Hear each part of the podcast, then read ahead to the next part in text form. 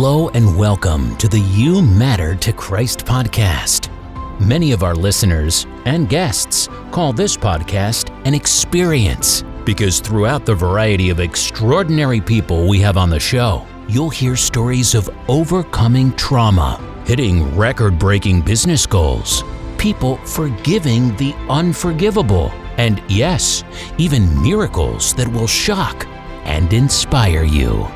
On this show, you'll hear from professional athletes, entrepreneurs, and everyday people from all walks of life. Discover the profound truth that regardless of your background or circumstances, you matter deeply to the creator of the universe. You were made for a purpose, and you matter to Christ. Get ready for inspiring stories personal testimonies, and uplifting messages that remind us of the unchanging love and grace available to all. And remember this you matter to Christ.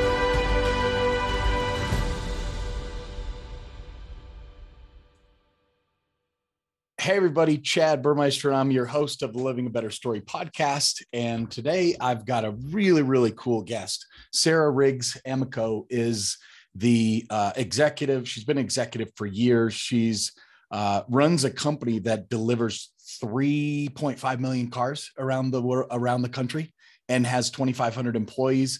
And she also has a startup around uh, mission based outreach. So I'm so excited to have Sarah on the call today. Uh, Sarah, thanks for joining. Thanks so much for having me. This will be a lot of fun. Um, you you've obviously deliver a lot more cars than than most people I know. Although I did meet someone in New York recently who does leases of cars, so I should probably have put you in touch. I think his name is El Padron, and he's a really cool mission based guy. So uh, there might be a connection there. Um, so to get to know you for our audience, what I what I like to ask first is to rewind the tape and go back to when you're younger. Um, are you originally from Georgia? And what were some of your early passions when you were younger? Like, what are some of your first memories as a kid? Yeah, I was actually born in St. Louis, Missouri. My folks grew up in St. Louis, and I moved to the southwest corner of Missouri down in the Ozarks at a small city called Joplin when I was five or six years old. So, when I went into first grade, and some of my earliest memories, honestly, were playing softball. My dad was our softball coach for years. I started gymnastics when I was two years old and dance when I was three. Um, you know, honestly, I didn't watch much TV until after college. I was an athlete and we spent a lot of time together as a family. My mom had been a NICU nurse before she had kids. And when she had my two younger sisters and I, she left the profession to stay at home and take care of us. So I would say, in a lot of ways, we had that suburban, sort of idyllic, middle income upbringing. Joplin was a small town, so you couldn't get away with much. You couldn't get in trouble because your mom would know what you did before you got home. And um, we rode our bikes. Our neighborhood probably had two dozen kids who were my age in school. So we would ride around and hang out with the friends next door. And and at the same time that's not to say it it wasn't an upbringing without struggle. Uh, i remember very vividly one of my earliest memories was we had moved to joplin for my dad to take over a, a business to run a business for a very wealthy family. And he, the reason he moved us all the way down there from st louis is that he got to own 10% of the company and he did a phenomenal job of growing the business he, he grew it so well that one of the sons in that wealthy family decided they wanted to run the business. So they fired my dad. And I remember being 11 years old, sitting in the park behind the McDonald's on Main Street in Joplin, and my folks telling us, you know, your your dad's lost his job, but we're going to be okay. And I could not possibly have imagined at that time the way I do now with my own kids and my own mortgage, what it must have meant for my parents to have three kids, $200 in the bank, in a single income family in Joplin, Missouri. And I know that much later in life, my folks told me just how tight it was. They told me about the friends that helped buy groceries that week. And I also know that out of that really difficult period actually came my dad's first opportunity to own his own business. So I learned early the power of resilience and faith and family. And I think those are probably the earliest memories. The other thing I'll say, especially because my granddad passed away about a month ago, um, my dad's parents grew up, uh, I grew up largely back to back with them. So their house literally was the house behind ours, and we had a connecting gate. So my sisters and I pretty much could go back and forth um, all the time. And I remember baking cakes and making waffles with my grandmother, who was very generous with the powdered sugar she put on top. uh, I remember talking about the Bible with my granddad. And as I got a little older, watching Murder She Wrote reruns oh, yeah. with my grandma. And my mom's parents eventually moved to Joplin as well. And I remember every Friday night, uh, even in high school, when I wasn't cheering uh, or after the game, my friends and I would go and play spades with my uncle and my mom's dad, my granddad on that side. So it was a great way to grow up. And and at the same time, you know, like I said, wasn't always without struggle, but uh, we learned a lot about the things that help you move through those times of struggle and sort of forward into where you want to go. That's really neat. I just talked to someone last week on the podcast who had four generations living on the same street. So I think of the gate between your houses talking with your grandmother. It seems to me a lot of the value of that two generations back is there's a there's a thread of information that gets passed down of you know ethics and morals and faith and and all those important things and just seeing how how your grandparents act right and then you can see it in your parents and then and then you bring that forward so what were some of those things that you know from a i know we talked before we launched today around some of the things that we can do in society today um, what were some of those things that you learned early on that now carry forward in what you're doing and trying to change the world hard work for sure. You know, my uh, two of my grandparents had worked as custodians at different times in their life. My dad's dad worked for a while as the janitor in his elementary school. Uh, my mom's mom, uh, who was an absolute hoot, uh, she she died fairly young. Um, she had early onset Alzheimer's and breast cancer, but she was uh, she had a good rebellious streak. I like to think I got part of that from her but she cleaned hotel rooms and hospital rooms really until the time that I was in high school, junior high, when when she went more into the the memory care center. And so I think respecting the dignity of work. Uh, my one of my grandfathers and my uncle had a trucking company for a while. My dad has worked in the automotive and trucking industries, you know, pretty much since I was in grade school.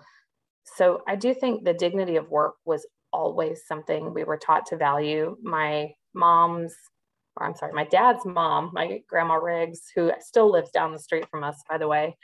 So uh, she started work when she was six years old, picking cotton, and retired about four months shy of her 80th birthday as an um, accounting and HR professional. So she went back to college in her 60s and studied accounting because she couldn't afford to go when she was younger. So I think the consistent thread was the dignity of working people, um, hard work ethic, and also a real sense of community and family and how we treat other people. And to this day, probably my favorite Bible story is the parable of the Good Samaritan right? For so many reasons. But uh, I think you talk a lot about faith on this podcast, so I feel comfortable um, mm. speaking about it here uh, and, and in many venues. Um, for me, it was this idea of how we care for other people, particularly in their times of need.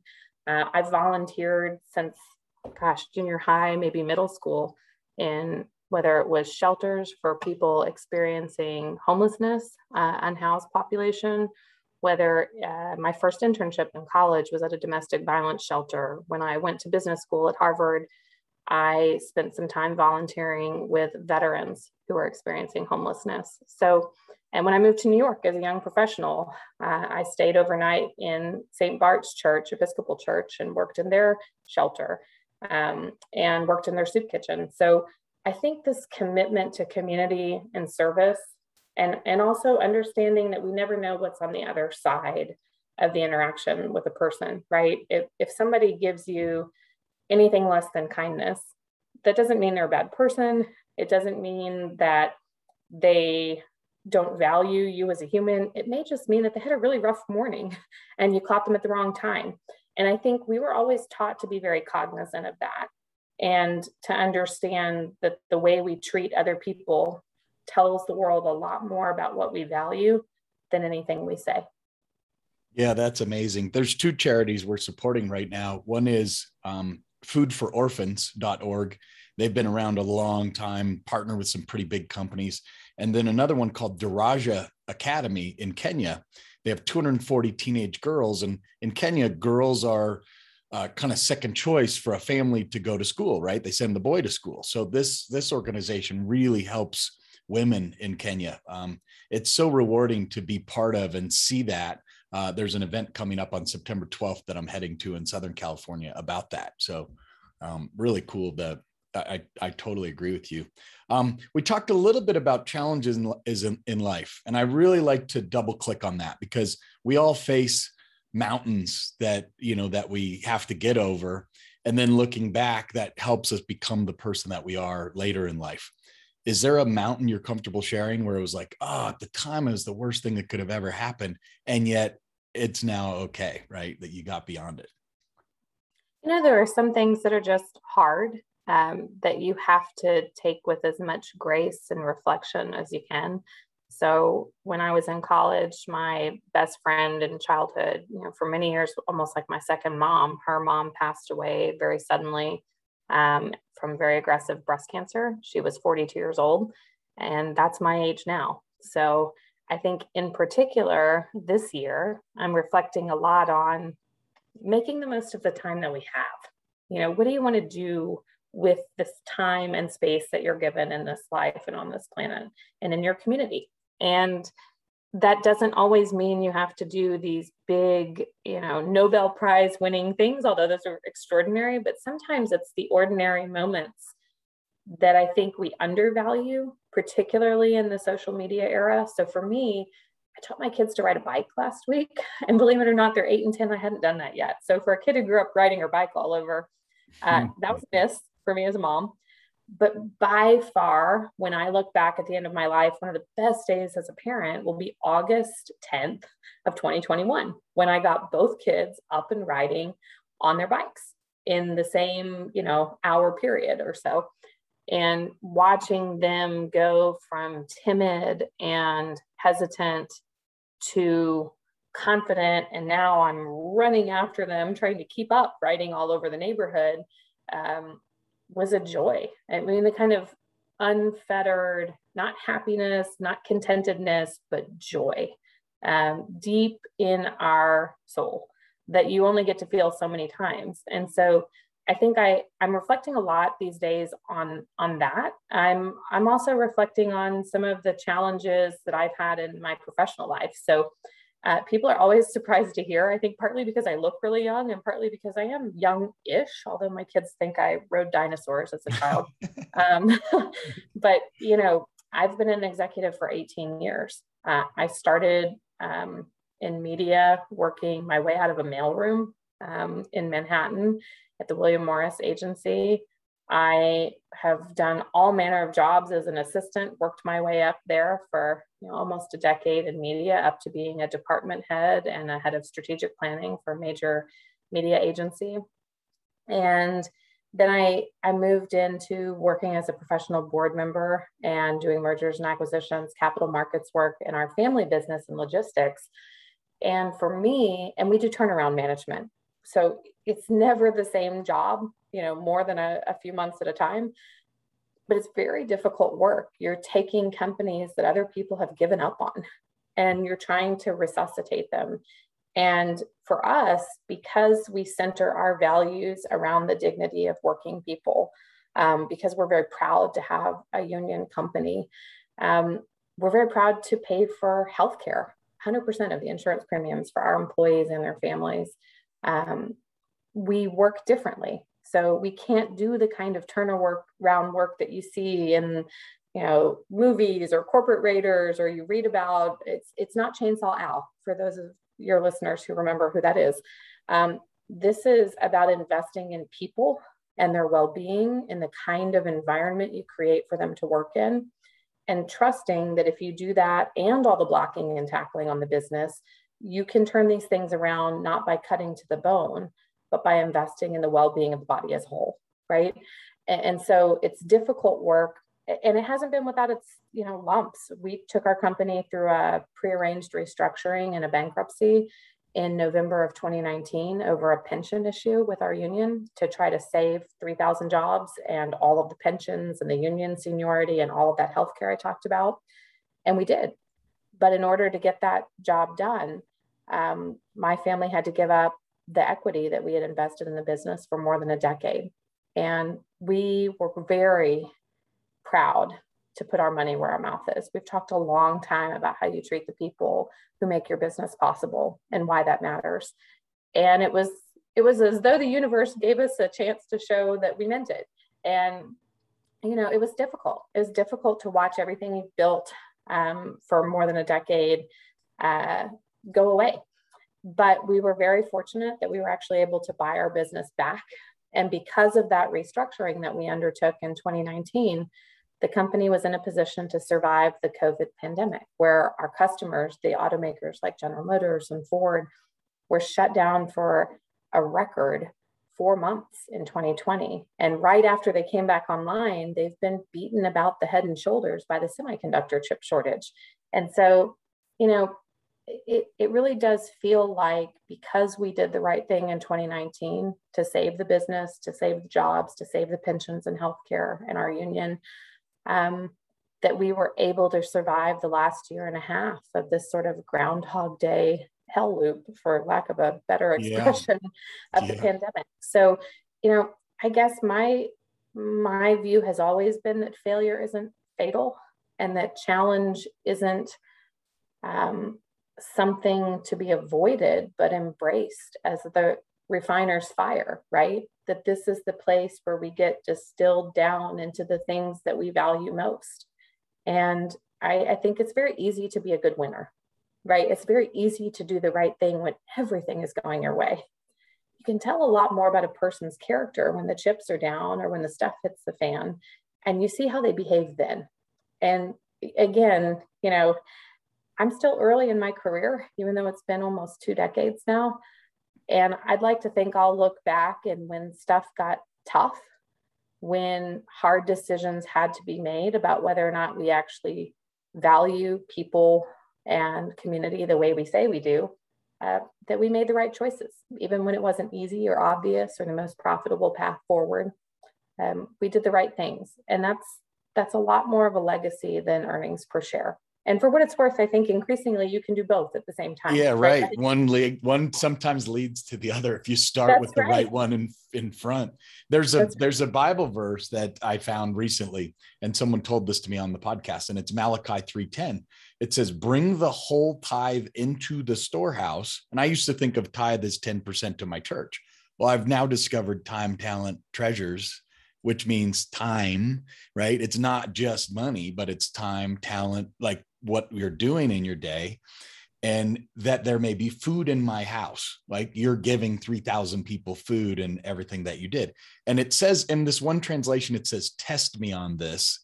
I've talked to a few people they're like no no god doesn't ask you to test him. He says prove me prove prove that this is true. Um, and it says and see if i will not throw open the floodgates of heaven and pour out so much blessing that there will be not room enough to store it and I think that's what you're sharing with our audience that you experience that, right? A, a potentially business crushing blow of 10 years of investment. It's like, no, no, I'm going to give all my equity in return for doing the right thing. And, and when you, when you do the right thing, when no one's looking, that's when, that's when God opens up the floodgates of heaven. That's certainly been my experience. And I want to be clear because you're going to have people listening to this who are in the middle of the storm right now, who mm. are in the bankruptcy process, who are out of a job, who don't know how they're going to pay their rent or buy food for their family, this doesn't make it easier for you. It is a painful, difficult, soul searching process.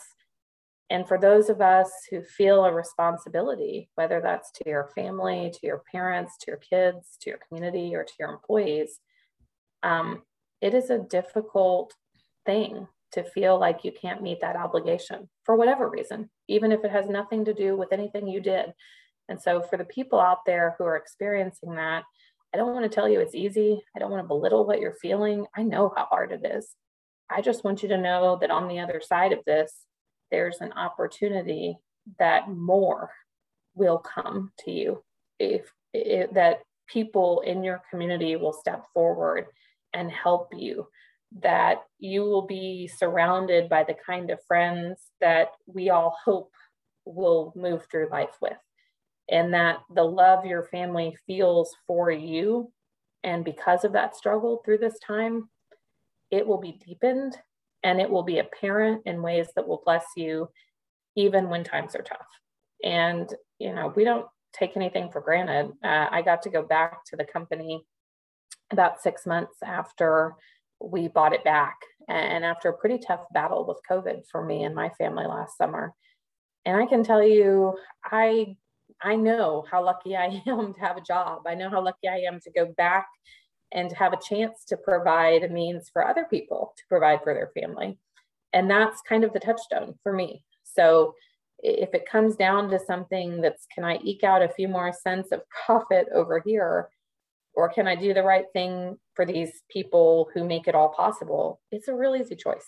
And if I'm being terribly honest, it, it wasn't as difficult as you might imagine, even in the restructuring. Um, knowing that you're doing the right thing comes with a different kind of peace. I worked for FedEx right out of college and um, flew to Memphis. Fred Smith talked to our class back in those days. So there was like 25 or 30 of us. And it was interesting. He said, I don't work for FedEx. I work for FedEx five years from now. So that was a lesson on leadership, right? It's you got to think ahead.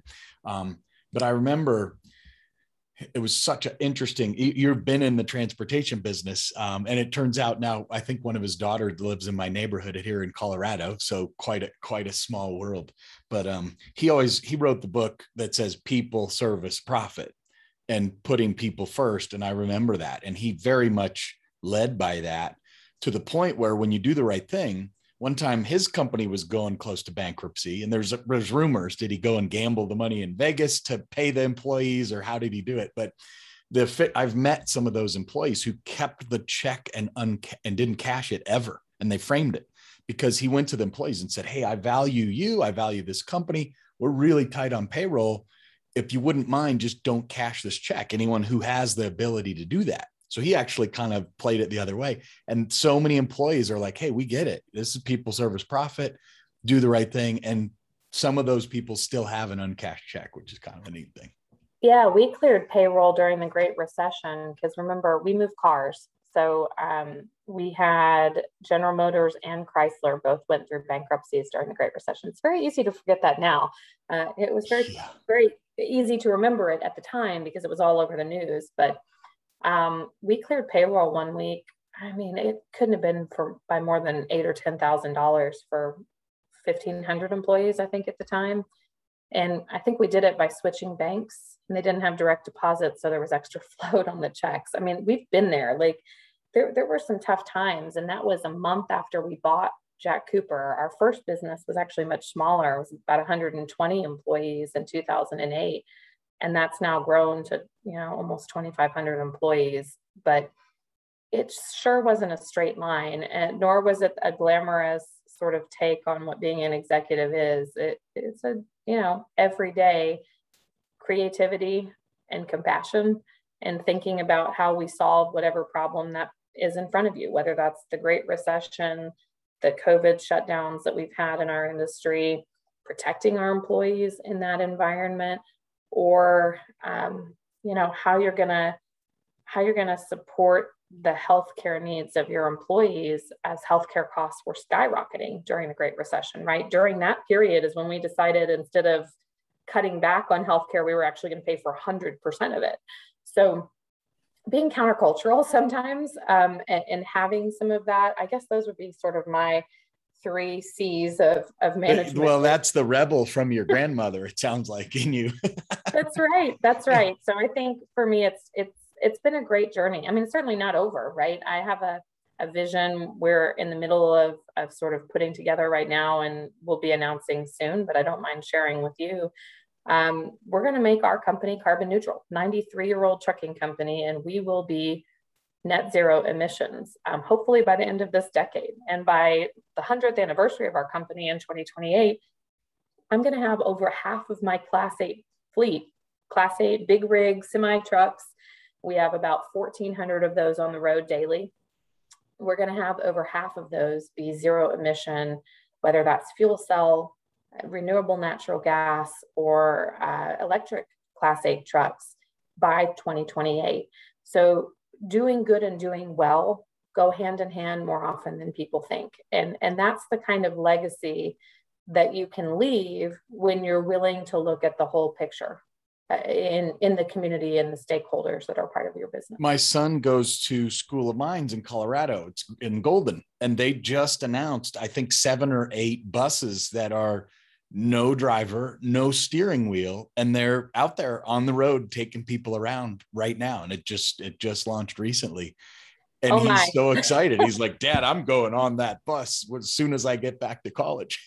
it's cool technology. You know, I run a Teamster company, so I don't envision a day, at least in my lifetime, where where we will ever replace a driver in yeah. our trucks think of it more like the airlines where the planes can fly themselves yes, effectively. Yes, yes. But I still want that pilot in the cockpit. Yeah, well, and they have students apparently who probably have a kill switch on the bus while they're driving. So, uh, you know, no to, to, monitor everything. Oh, it's yeah. wild. Yeah, I'm excited. I think that we're heading into, you know, it's been a really turbulent period, not just in our country, but in the world but I hope that this will also produce the kind of innovation that we've seen in previous generations when you've had these difficult economic periods or geopolitical periods. And, and for me, you know, I had the chance to run for office in 2018 as the uh, a nominee for lieutenant governor here in Georgia. And I got to travel through over the last several years 154, I think now, of the 159 counties in our state and just met people from every walk of life. And it renews your faith in everything, right? People, humanity, democracy, God. Um, there are so many good people doing the right things for the right reasons in every nook and cranny of this country. Mm-hmm. And, and at the same time, there are real and often structural barriers to opportunity that I think are finally now being excavated and addressed so it, it really is this sort of critical tipping point in our culture, in our country, in our really in human history. We have all of these technologies now. And the question is, what are you going to do with it? Like, what kind of world are we going to build and leave to our kids? And so I've been very excited about what we're doing on the business side. And as you mentioned earlier, I ended up starting a media company last year, chronicling some of these people doing all the right things. And in some cases, small businesses just trying to survive in the pandemic. So these are sort of what I would think of as American dream stories, whether they are small business owners or entrepreneurs, whether they are immigrants and their story of how their family came to be here and why. Um, you know, whether that was 10 generations ago or 10 days ago and what we call community builders. So the people that are on the front lines of trying to build community and eliminate barriers to the American dream. So we interviewed people like Eric Cooper, the CEO at the San Antonio Food Bank that had 10,000 cars show up in a single day last year at the height of uh, the first wave of the pandemic. And so we've collected over 400 interviews in the last several months, sort of examining what is this what is it what does the american dream even mean? Uh, how do we make sure it's accessible to everyone who's here?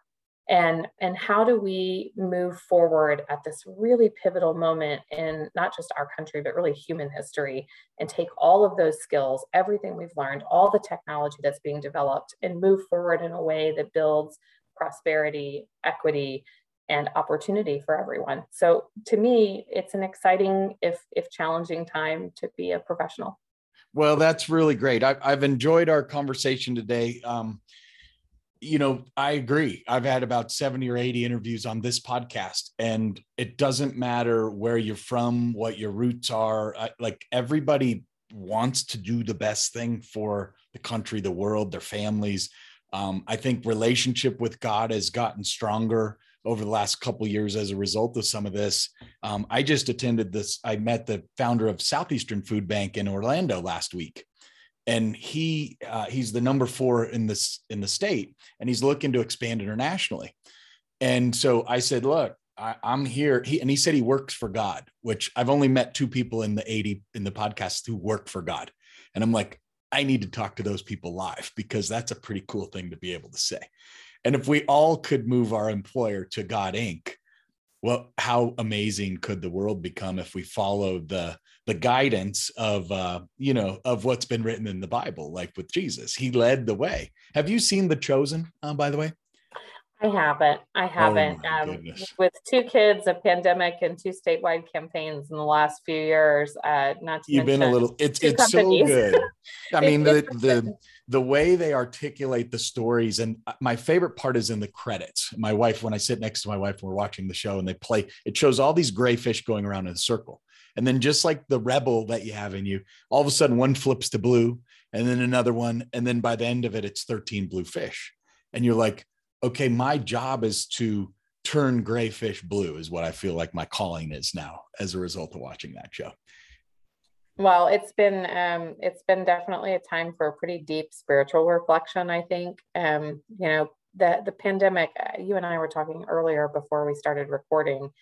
Um, healthcare really kind of became an issue for me in the last decade um, where my whole heart is passionate. My favorite Bible story by far is the Good Samaritan, and and how and it's such a tangible way to care for one another, right? My mom was a NICU nurse. My grandmother cleaned hospital rooms, and I think the pandemic has really distilled for me this need to to care for people and meet those needs in in a really tangible, meaningful, selfless way. And it's probably one of the biggest takeaways I had from traveling around the state and really around the country for the last five years. Um, there are so many people still in this country who are sick because they're poor or poor because they got sick. And for those of us who have put faith as, as our guiding um, principle, set of principles, if you are listening to Christ, remember the whole Good Samaritan story, people forget why did he tell the parable, right? He told it in response to someone asking him, you know, how do we love our neighbor as ourselves? If that's the pathway to eternity with God, is loving your neighbor as yourself, what does that mean? And in response, Christ tells the parable of the Good Samaritan, right? These men, two men who don't share a faith, who, honestly, whose societies wouldn't even have talked to each other back in that day. Um, nevertheless, seeing common humanity in one another and and caring for somebody in their time of need. And i think if we have a silver lining coming out of the pandemic i hope it's that people internalized that lesson on everything from the grace we give to a working mom or caregiver who's struggling to healthcare needs and rights for people um, to issues like food security that that we have the ability to address um, and now we just need to find sort of political will to do the same thing. So um, for me, that faith has permeated everything. And, and I hope that my kids see that example rather than hearing me say it. I hope they see it and that when it's their turn, they pick up the torch and, and move that forward as well. That's right. Well, Sarah, I've really enjoyed the conversation. Thanks for coming on the Living Better Story podcast. If people want to get involved with your mission based startup or maybe tell their story, um, how would they get in touch with you? Oh, thanks so much for asking. So the company is called Rediscovering Our American Dream. Uh, you can find us at ouramericandreams.org. And we have a public platform where you can upload using your smartphone or your laptop up to four minutes telling your own story about what the American dream means to you. And we would love for you to join us. We'll be rolling out publicly the platform. It's already live and you can find it at ouramericandreams.org, but we'll be pushing and launching that platform publicly uh, after September, the early October. So we would love for you to participate. You can follow us on Twitter or Instagram at Rediscover OAD, as in Our American Dreams. But yes, please come and upload your story. And I'm at Sarah Riggs Amico on Twitter and Instagram. Uh, DM me if you want to know more, if there's anything I can tell you about how you can get involved in organizing folks to tell their story in your community. It's a great opportunity um, to create conversation in a space that's not polarized, uh, that's not hateful. These are productive, common goal, common ground conversations that I think can really help us rejuvenate some of those conversations that haven't been happening in our community as our political climate has become really polarized. Yeah, and- we need we need more of what you're doing. Uh, my kids are both just in college and said, When's the third party going to come out? And I think that's maybe what you're starting to lead the tip of the spear. It'd be really nice if third party came to came to town someday. And I think this is the climate we could probably do that in. I, you know, I'm not sure, but I know that conversation is something that, uh, as you know, growing up as a Midwesterner and living in the South, we are front porch sitting, lemonade and sweet tea drinking storytellers. And, and I think every good thing that can come in this uh, society, honestly, in this life, starts with that human connection and remembering that even when we don't see the world the same way, um, we can find some things that we can still converse about, be productive together on, and and hopefully, you know, again, build a legacy our kids can be proud of. They, Parenthood changes everything, right? For me, it's it's recentered that idea that getting it right isn't a matter of whether or not I'm right. It's it's a matter of whether or not we're doing the right thing for the next generation. Hundred percent. Thanks so much for coming on the show today, Sarah. And uh, we'll catch everybody on the next Living a Better Story podcast.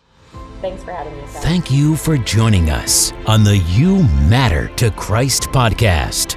We hope this journey has reminded you of the incredible truth that your life holds immense value and significance to Christ. As you go about your day, may you carry the assurance that no matter what you face, you are deeply cherished and loved. Remember, you matter to Christ.